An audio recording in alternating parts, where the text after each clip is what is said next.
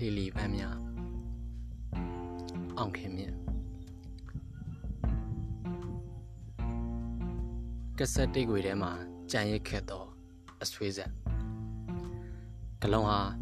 မက်ရှင်ကန်တနတ်နဲ့ခိစကုတ်တောင်ပေါ်ကနေငေးချစ်တဲ့သူကိုတတ်ပြီးကမှအချစ်ရည်လို့ခတ်တူတူခေါ်မိညထက်မောင်သောမိုးတရဲ့လင်းသောလေဒီပန်းများပွင့်လို့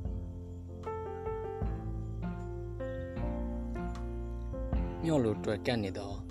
လက်ကောက်ဝအမာရွတ်များအဖြူရောင်ရဲ့နောက်ွယ်မှာအနက်ရောင်သမိုင်းရှိခဲ့ဘူးလားတစ္ဆာတရားကိုအရှာထွက်ဖို့ခေါင်းတလားတဲ့မြင်းဆိုင်ကြပြန်ကျဲနေသောသွေးဆက်များမှလီလီပန်းများဖူးပွင့်လာပုံစမ်းအင်ချေဟာပြည်သူစံတမှာအတောင်ပံတွေကိုညှက်ပစ်ခဲ့ကြည်စံရဲ့ကန်ဆိုင်ပုံမျိုးနဲ့အ သွေးသားတွေဝင်လာတာဓာတ်ပုံရဲ့နောက်ကျောဘက်ကချက်တော်ခင်လေးအတွက်မောင်းတမကအလံတော်အောက်မှာတစ် join နေတဲ့လီလီပန်းတွေအရှင်မင်းမြတ်ရဲ့ရွှေခွက်ထဲကရွှေမျိုးစေသောအနီရောင်ရှိတမိုင်းတတဝါကြီးပိုက်စာတိုင်း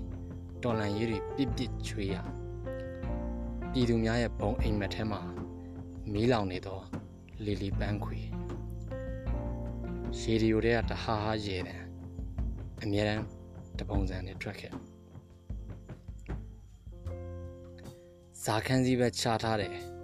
ခစ်တခစ်နဲ့တခစ်တေဘူးသောနေရာများစီအလဲပြန်လာကြသူတွေအလံတော်လဲညညဆူငှက်ကြီးအသွင်နဲ့အစာရှာလျှက်စစ်ကလေးထိုင်ပေါ်မှာ